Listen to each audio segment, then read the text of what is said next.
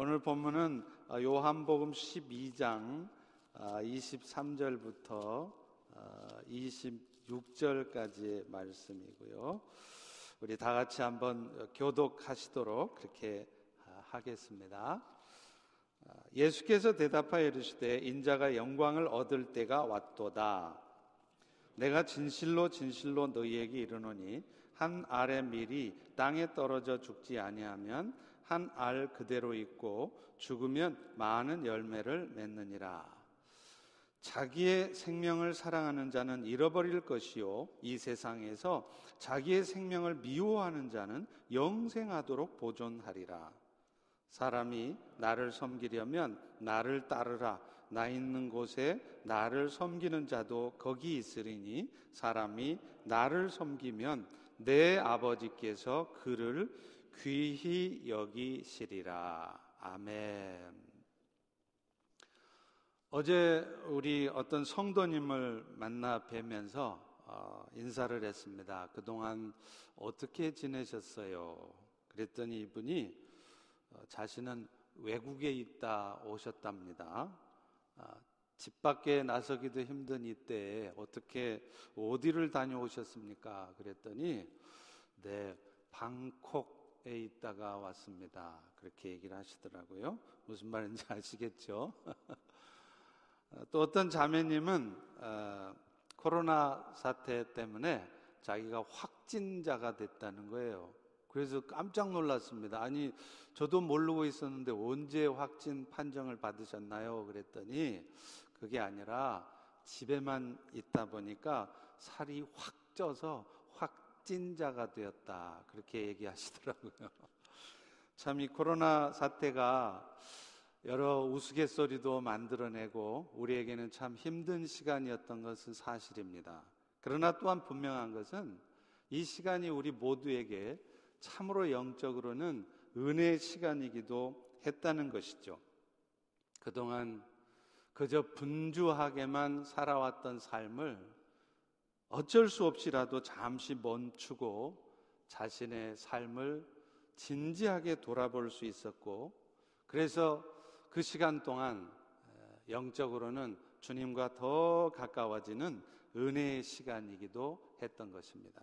어찌됐든 이렇게 하나님의 은혜로 우리가 다시 모여서 어, 예배를 드리게 된 것이 얼마나 감격스럽고 또 감사한 일인지 모르겠습니다. 이 오랜만에 드리는 이 현장의 예배를 통하여 또 여전히 온라인 예배를 드리시고 계실지라도 이 예배가 은혜의 시간이 될 수 있도록 간절히 소망합니다. 어, 오늘 설교의 제목처럼 역설이라는 말이 있습니다. paradox라고 하죠. 어, 이 말은 원래 넘는다라는 뜻을 가진 para하고 견해, opinion이라는 뜻을 갖는 dox라는 말이 합쳐진 말입니다. 그러니까 이 말은 무슨 말이냐면 일반적인 생각을 뛰어넘는 말이라는 것이죠.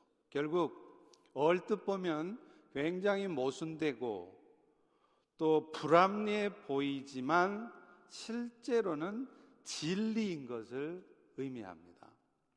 우리 예수님은요, 종종 이 역설, 파라독스를 통해서 중요한 진리를 깨우쳐 주셨어요.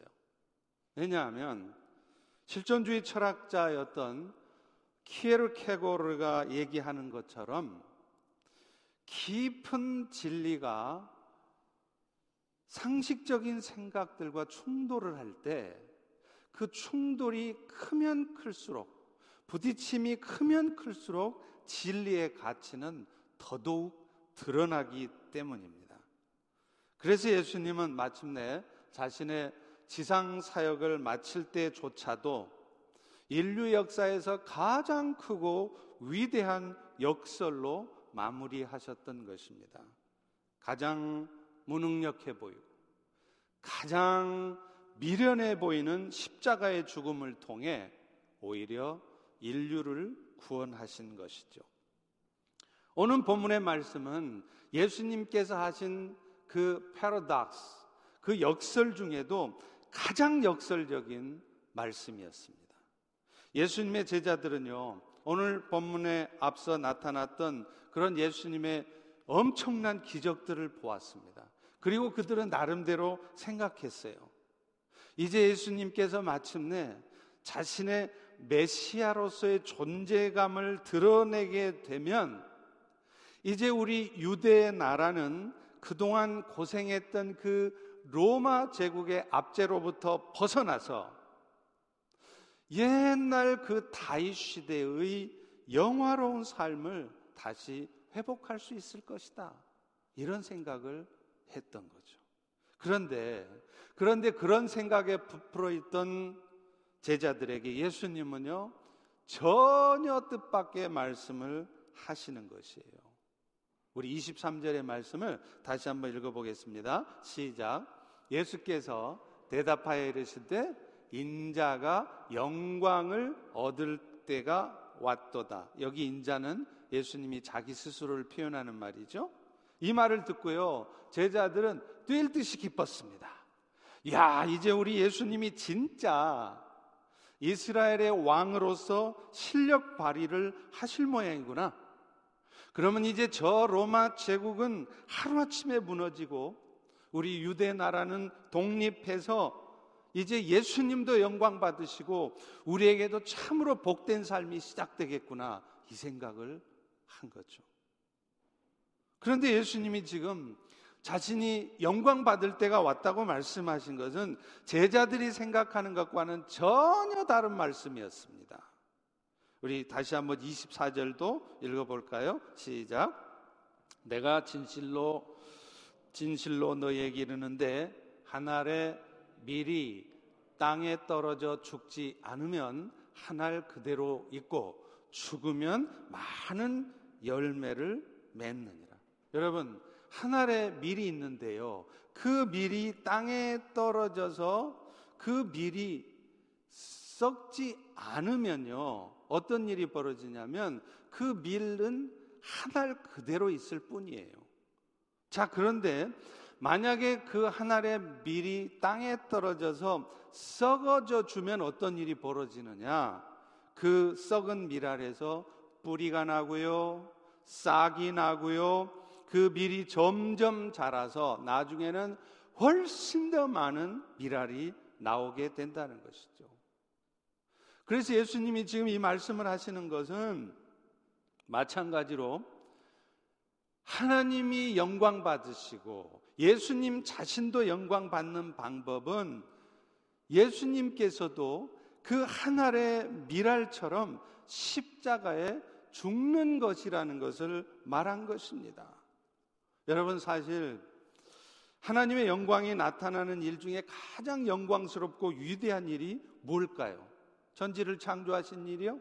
맞죠? 그런데 그 천지를 만드신 일보다 더 영광스럽고 위대하신 일이 있어요. 그것은 죄와 사망 가운데 빠진 인류를 구원하신 것입니다. 세상의 죄인들이 값없이 공로 없이 하나님의 자녀가 되어서 영원한 생명을 가지고 살아가게 하신 일이에요. 이것보다 영광스럽고 이것보다 위대한 일은 없는 것이죠. 자, 그런데요. 예수님은 이 일을 어떻게 이루었느냐? 보리떡 다섯 개, 물고기 두 마리 갖고 오천 명을 먹여요. 대단한 기적이죠. 죽은 나사로를 글쎄 살려내십니다. 그런데 예수님은요, 그런 엄청난 기적을 보이심으로 해서 이 일을 이루신 것이 아니었습니다. 오히려 그분 자신이 죄 없으신 몸임에도 불구하고 이 자리에 앉은 여러분을 위해 온라인에서 지금 예배를 드리시는 여러분들을 위해서 여러분의 죄 대가를 대신 치르시고 그야말로 무기력하게 그야말로 미련하게 십자가에서 죽으신 것을 통해 그 일을 이루셨습니다. 여러분 이것이 바로 하나님의 영광이 나타나는 일이고 예수님 자신이 영광 받는 일이고 이것이 지상 최대의 패러닥스 역설인 것입니다.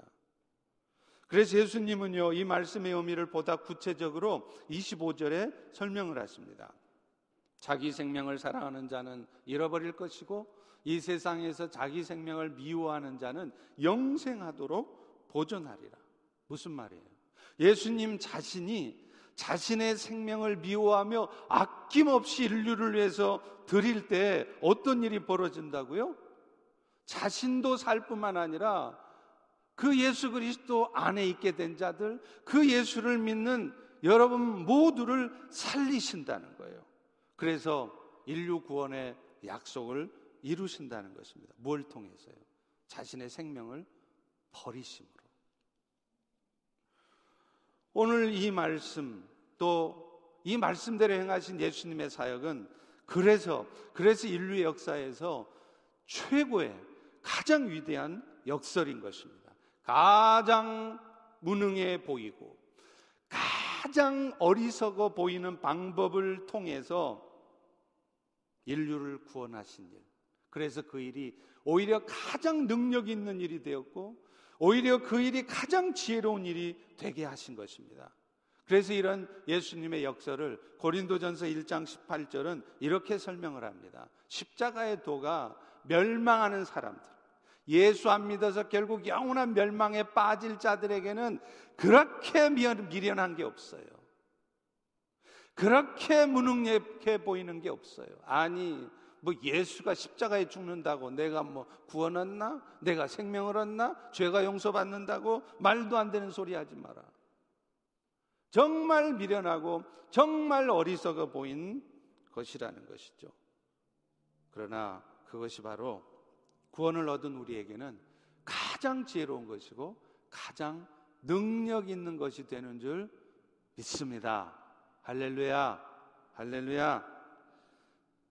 그런데요, 그런데 예수님은 이 지상 최대의 역사를 말씀하신 후에 그 역설을 통해 구원을 받고 예수님을 따르게 된 자들, 오늘 이 자리에 앉은 또 온라인으로 예배를 드리시는 여러분들에게 여러분들도 이제 예수님을 따르는 자의 삶을 살 것을 말씀하세요.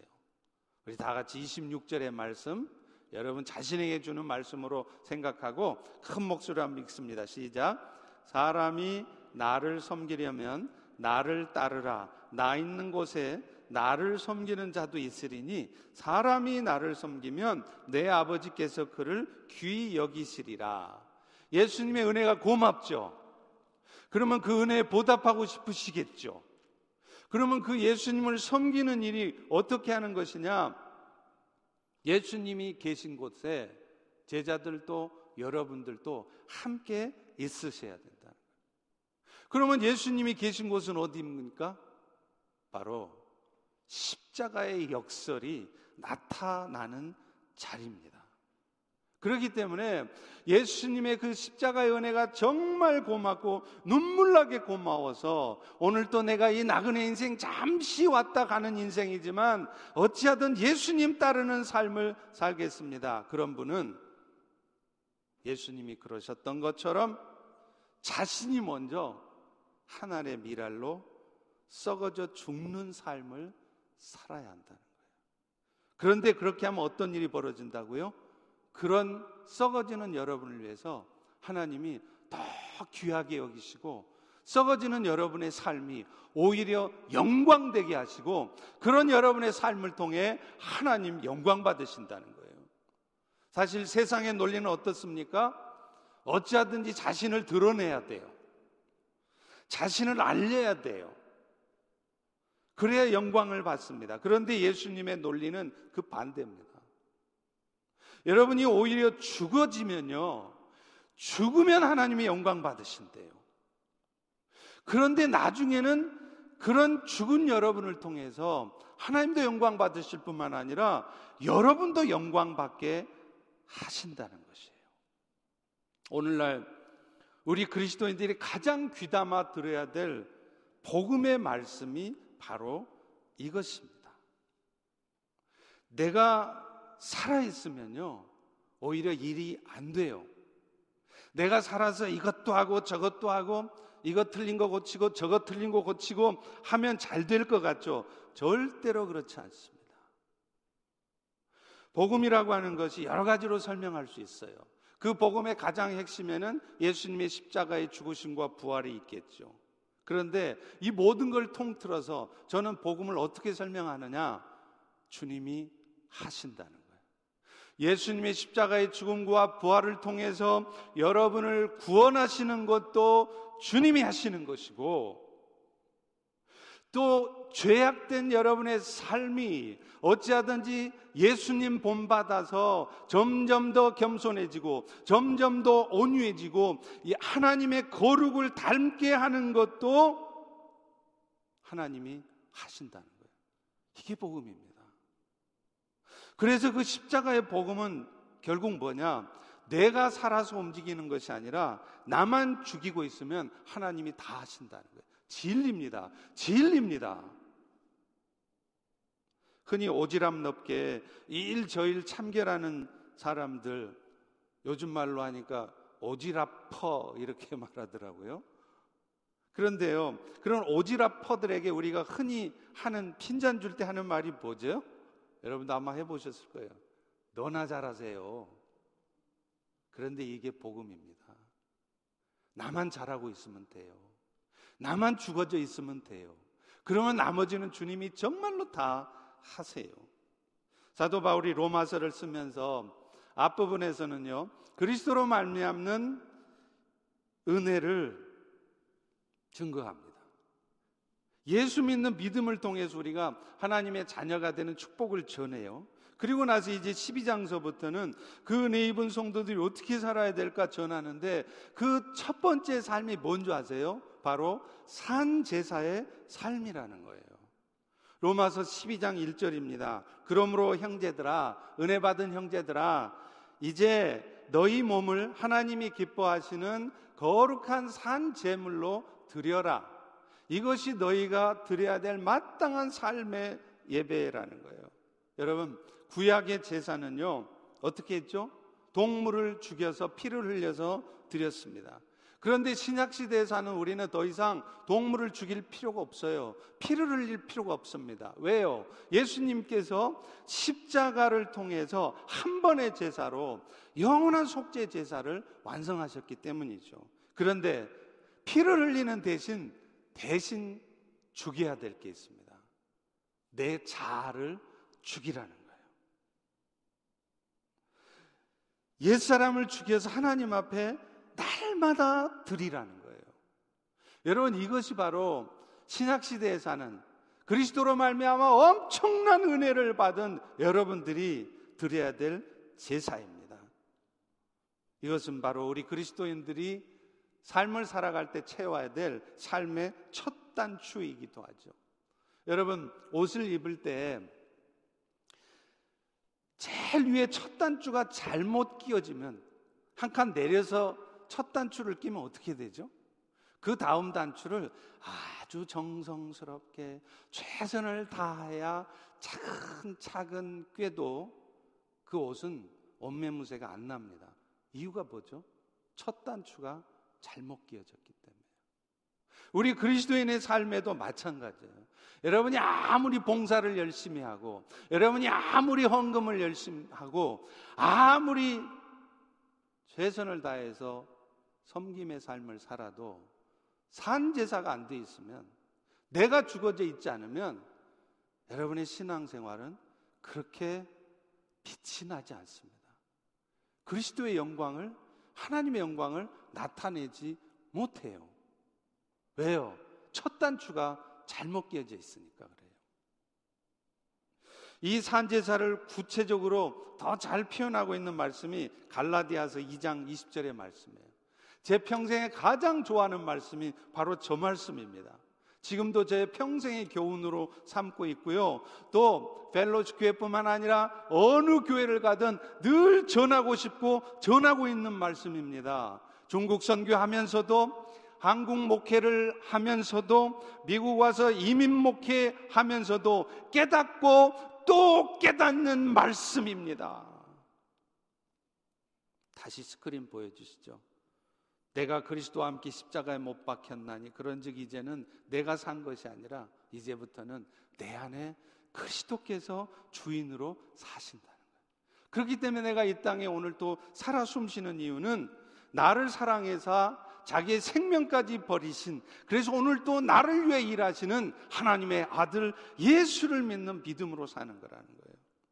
여러분, 내 안에 예수님께서 내 삶의 주인으로 사시게 한다는 것은 뭘 의미할까요?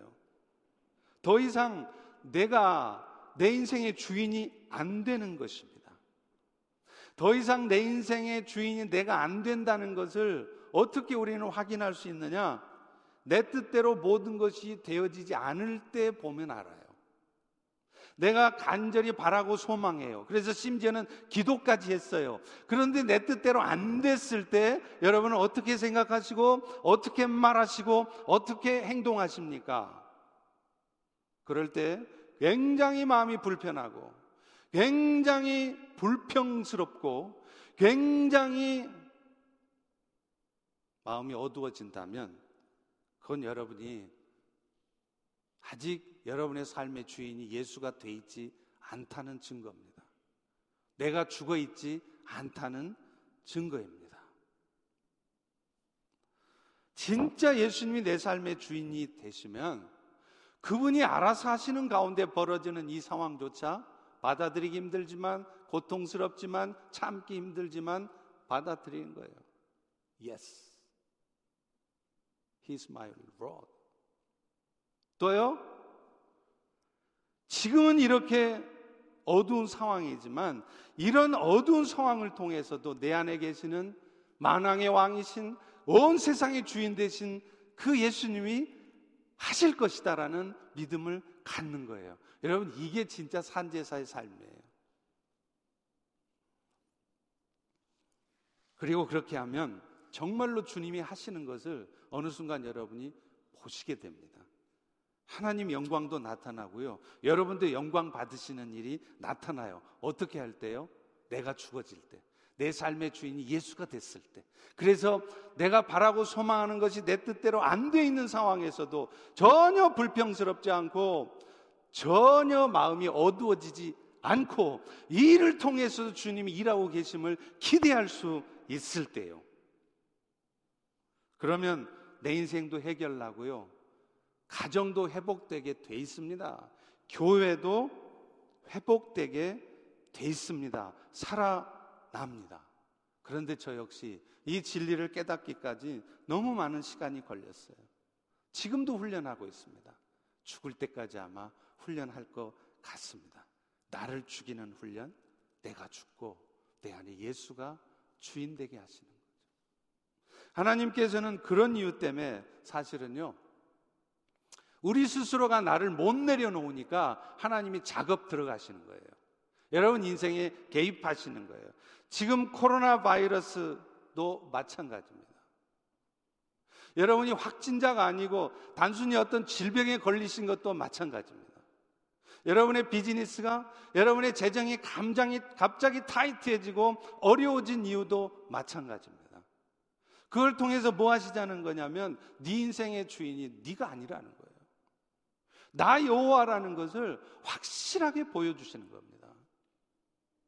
하나님이 사용하셨던 수많은 믿음의 사람들이 하나같이 그랬습니다. 하나님이 진정으로 사용하시는 분들은 하나같이 그랬습니다. 많은 사람들에게 감동을 주고요. 많은 사람들의 영혼을 주께로 인도하고요. 또 많은 사람들을 진짜 믿음의 사람들로 이끌어내는 사람들은 하나같이 어떤 사람들이냐? 말을 잘하는 사람 아니었습니다. 심지어는 성경을 잘 가르치는 사람들도 아니었어요.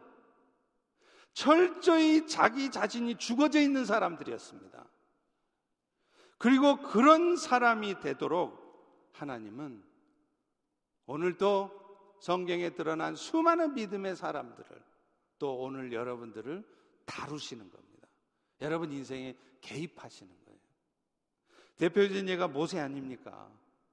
모세는 아마 구약 성경에 등장하는 인물 중에 가장 예수님을 잘 보여주는 인물 중에 하나일 거예요. 아브라함과 모세 같은 사람. 그런데 놀랍게도요, 모세는요, 또한, 또한 굉장히 아이러니컬한데 예수님을 가장 잘 보여주면서 또한 오늘날의 보통 그리스도인들과 너무 비슷해요. 모세가 애굽 민, 애굽에서 이스라엘 민족을 구원하고 난 다음에 또 그 과정에서 얼마나 모세가 겸손하고 온유합니까? 그런데 겸손하고 온유만 했습니까? 한순간 혈기 부리다가 나중에는 자신은 가나안 땅도 못 밟아봤잖아요. 그러니까 너무 예수님 비슷하고 또한 우리도 비슷해요. 그래서 하나님은 그 모세를 사용하시기 전에 작업을 들어가셨습니다. 어떻게 해요? 모세가 처음 애굽의 바로의 공주였죠. 역사에서는 하셉슈트라고 하는데요. 이 하셉슈트의 양아들이 됐습니다. 그래서 그는 애굽의 모든 학문을 배웠어요. 또 모든 필요한 것들을 다 누리고 살았습니다. 요즘 말로 하면 금수저죠. 그런데 하나님은요, 그 모세가 나이 40쯤 되었을 때 그야말로 말도 안 되는 사건을 통해서 그가 미디안 광야로 쫓겨가게 해요. 자기 동족 히브리 사람 보러 갔다가 고센 땅에 사는 자기 동족을 괴롭히는 애굽의 감독관을 보면서 혈기를 부려요. 못 참는 거예요. 아니 저것들이 하면서 그 감독관을 죽입니다. 그런데요. 보통의 경우 generally speaking 아니 그 나라의 최고의 권력자의 아들이 뭐 백성 하나 죽였기로 그게 뭔 대수입니까? 아무 일도 아니에요. 그런데 그 일이 문제가 됩니다. 투트모스 3세 모세의 라이벌이었어요. 그 투트모스의 견제를 받아서 모세는 그 일 때문에 결국 미디안 광야로 쫓겨가요. 그런데 에이 재수 없네. 잠시 좀 피해 있자. 뭐 이럴 때도 있겠지. 하면서 잠시 피해 있으면 될 줄 알았던 모세 그곳에서 무려 another 40 years 40년을 훈련받습니다. 그런데 훈련은 그가 바라던 대로 애굽에서 자기 동족을 이끌어내는 그런 훈련이 아니었어요. 그것하고 아무 상관없는 것 같은 양치는 일입니다. 그것도 나이가 80 될 때까지. 이것은 말할 것도 없이 하나님께서 그 엄청난 민족 구원의 사명을 맡기시기 전에 그를 철저히 낮추시는 것입니다. 그래서 자기 혈기로, 자기 잘난 맛에 또 자기 생각대로 주의 일을 하는 것이 아니라 주께서 인도하시는 대로, 주께서 하라 하시는 대로 철저히 순종하는, 철저히 자신을 낮추는 모세가 되게 하시려는 것이었습니다. 그리고 마침내 나이 80이 돼서 겉으로 볼 때는요, 너 끝났어. 게임 오버. 그런데 그런 모세에게 이스라엘 민족 구원의 사명을 맡겨요. 그런데 하나님이 그 사명을 모세에게 주실 때 어떻게 나타나셨습니까? 타도 타도 꺼지지 않는 떨기나무 불꽃 가운데 나타나요. 그게 우연인 줄 아세요? 아니에요. 보통의 경우 떨기나무가 타면 한참 타다가 꺼집니다. 그런데 이 여호와의 불꽃은 타도 타도 안 꺼져요. 하나님께서는 이렇게 꺼지지 않는 불처럼 여호와의 공급하시는 힘으로 일하면 네가 오히려 철저히 죽어져 있으면 너를 계속 낮추고 있으면 제발 가만히 좀 있으면 어떤 일이 벌어지느냐? 하나님이 하신다는 거예요. 그리고 타도 타도 꺼지지 않는 불처럼 여호와의 공급하시는 일로 지치지 않고 일할 수 있다는 겁니다. 우리는 예수님 때문에 마음에 어, 혹시 무슨 세상에서 상처를 받았다가도 예수님 때문에 마음의 상처를 치유받죠. 그런데 여러분, 상처 받고, 치유받고, 상처 받고, 치유받고, 이런 일 계속해서 반복할 수밖에 없죠. 그게 우리의 연약함이니까요. 그런데요, 그렇게 안 하는 방법이 있습니다. 뭔지 아세요? 아예 상처를 안 받는 거예요. 여러분, 바이러스가 막 창궐할 때 왜 사람들이 치료제도 개발하지만 왜 백신도 개발합니까? 이유가 뭐냐면 그 백신을 맞으면 바이러스에 아예 안 걸려요. 걸렸다가 치료제 먹고 낫는 게 아니라 아예 바이러스에 안 걸려요. 상처 바이러스, 죄 바이러스의 백신이 바로 예수님입니다. 예수를 붙들고 내가 철저히 죽어져 있으면 예수가 주인 되는 삶을 살면 그런 사람들은요 상처 안 받아요. 여러분 죽어 있는 막대기가 때린다고 막 아프다 그래요? 그렇게 되기는 쉽지 않겠지만 만약에 내 자아가 완전히 죽어져 있다면요 누가 무슨 말을 해도 마음이 아플 일이 없습니다. 어떤 힘든 상황이 벌어져도 그것 때문에 속상할 일이 없어요. 그런데 걱정되고 오늘 또 마음 아프시고 속상하다면 그것은 또 다른 말로 하면 여러분이 아직 살아 있다는 것입니다. 여러분의 삶의 주인이 여전히 여러분 자신이라는 거예요. 예수님이 아니시라는 거예요. 그래서 하나님께서 오늘 또 어찌하든지 여러분의 자아가 죽어지도록 오늘 또 이런저런 일들을 경험하게 하시고 겪게 하시는 거예요. 매년 새해가 되면 많은 교회들이 성도들이 듣게 하는 말씀이 있죠. 이사야 60장 1절이에요. 일어나 빛을 발하라. 그런데 이 말씀을 들으면 맞는 말이죠. 빛을 발해야 되죠. 근데 굉장히 부담스러워요. 왜냐하면 빛을 비추기는 커녕 지금 내 안에 어둠도 처리를 못해서 전전긍긍하고 있는데 무슨 빛을 발해? 그런데요, 여러분, 여러분이 빛을 발하려고 하니까 그 말이 부담스러운 거예요. 이 말에, 이 말씀에 비밀이 있어요. 순서가 있습니다. 그게 뭐냐면, 여러분이 빛을 발하기는 바라는데, 먼저 뭐가 오느냐면, 여호와의 빛이, 구원의 빛이, 여호와의 영광이 여러분 위에 임한 다음에, 그 다음에 빛을 발한다는 거예요. 더 정확하게 말하면, 여러분 스스로가 빛을 애써서 발해야 되는 것이 아니라 여호와께서 여러분에게 그리스도의 빛, 구원의 빛, 영광의 빛을 비추어 주면 여러분은 반사만 해주면 돼요. 반사라는 거예요. 그런데 그 반사를 하려면 어떻게 해야 되느냐면 내가 안 움직이고 있으면 돼요. 죽어져 있으면 돼요. 그러면 가만히만 있어도 아무 말 안 하고 있는데 그런 여러분을 통해 그리스도의 빛이 영광의 빛이 탁 탁 반사해서 세상을 환하게 비춥니다. 여러분 주변에 죽어가는 영혼들을 살려내고요. 여러분 주변에 믿음 없는 사람들을 믿음으로 사람으로 만들어내요. 뭐 할 때요? 여러분이 말로 따지고 여러분이 행동으로 뭔가 하는 게 아니라 가만히 죽어져 있을 때 주님이 하신다는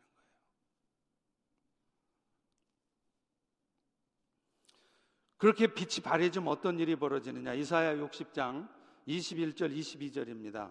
그들은 내가 심은 가지요 내가 손으로 만든 것으로 나의 영광을 나타낼 것인즉 작은 자가 천을 이루고 약한 자가 강국을 이룰 것이라. 여러분 진짜로 그렇습니다.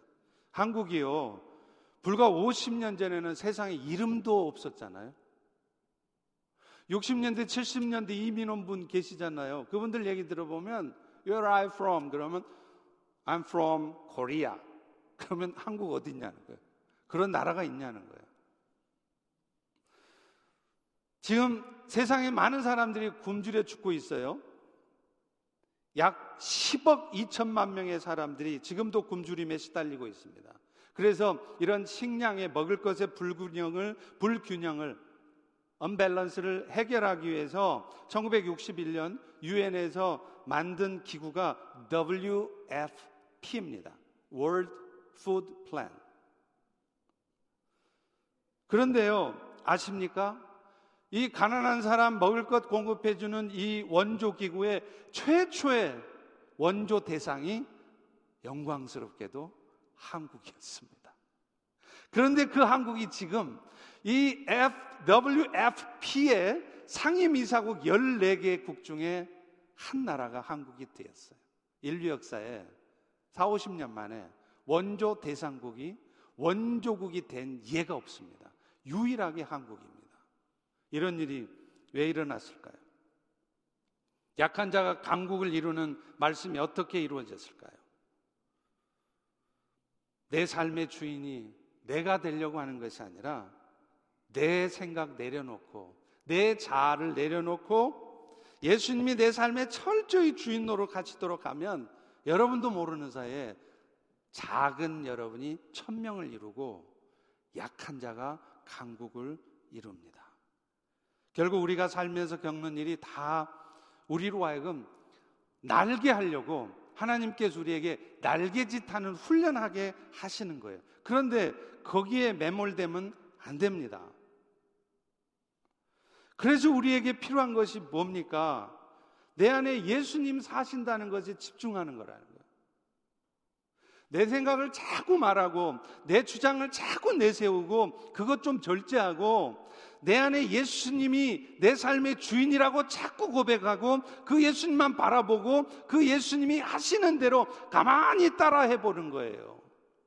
히브리서 12장 1절 2절입니다. 모든 무거운 것과 얽매이기 쉬운 죄를 벗어버리고 인내로서 우리 앞에 당한 경주를 하며 믿음의 주요 온전케 하신 이 예수를 바라보자. 그 앞에 있는 기쁨을 위해 그분은 부끄러움을 개의치, 않, 개의치 않더니 하나님 우편에 앉았다. 여러분, 살아가면서 겪는 모든 인생의 짐들, 나도 모르게 빠져드는 그 죄들을 잘 이겨내고 믿음의 경주를 인내할 수 있기를 주의 이름으로 축원합니다. 그런데 그 방법이 뭔지 아세요? 예수를 보라는. 왜냐하면 그분은 십자가를 참으셔서 마침내 승리하셨고 보좌 우편에 앉으신 분이에요. 그러니까 제발 사랑하는 성도 여러분, 여러분 안에 지금 살고 계시는 예수님께 집중하십시오. 잘못된 거 회개도 해야 되고 여러 가지 이런저런 일들도 사람이 해야 될 일 하는 것도 해야 합니다. 그것보다 먼저 해야 되는 게 뭔지 아세요? 여러분의 연약함, 부족함 다 알고도 오늘도 여러분을 돕고 계시는 예수님께 집중하는 거예요. 그분이 일하고 계시다는 걸 집중합니다. 만날 회개해야 된다고 회개만 하고 있으면 놓치는 부분이 있어요. 회개할 수밖에 없는 연약한 우리를 위해서 오늘 또 역사하고 계시는 예수님, 그 예수님이 내 안에 영으로 오셔서 일하고 계심을 놓친다는 거예요. 그걸 놓치면 맨날 기도해도 근심입니다. 세 시간씩 기도하고 돌아서면 기, 근심이에요. 말씀을 맺습니다. 지상 최대의 역설은 내가 하늘의 미랄로 썩어져 죽을 때 오히려 여호와의 영광이 나타나고 나도 영광 받게 하신다는 것입니다. 그럴 때 우리가 그리스도의 빛을 세상에 비추게 된다는 것입니다. 그리고 그것은 오늘 또 내 안에 사시고 우리 인생의 진짜 주인 되신 예수님께서 지금도 모든 일을 이루어가고 계신 것단을 믿는 가운데 내 안에 예수 사신다는 것을 늘 놓치지 않는 겁니다. 지금 우리 다 같이 따라서 해보겠습니다. 지금도 내 안에 예수 사신다. 속상하고 걱정스럽고 두려울 때마다 이 말 계속하십시오. 내 안에 예수 사신다. 걱정할 것 없다. 두려울 것 없다. Don't be too serious. 이 은혜가 여러분에게 있기를 주의 이름으로 축원합니다. 기도하겠습니다. 하나님, 오늘 또 주의 말씀을 통해서 우리에게 말씀하여 주시고 하나님이 영광 받으시는 방법, 결국은 내가 죽는 것이라는 것을 내 자아를 내려놓는 것이라는 것을 또 내 자아를 오늘 또 내려놓도록 하나님 오늘 또 우리의 비즈니스를 어렵게 하시고 질병에도 걸리게 하시고 힘들게 하신다는 것을 깨닫게 하시니 감사합니다. 이제 내가 철저히 죽어 예수가 주인 될 때 주의 일하심과 주의 영광을 보는 우리 모두가 되게 하여 주시옵소서. 예수님 이름으로 기도합니다. 아멘.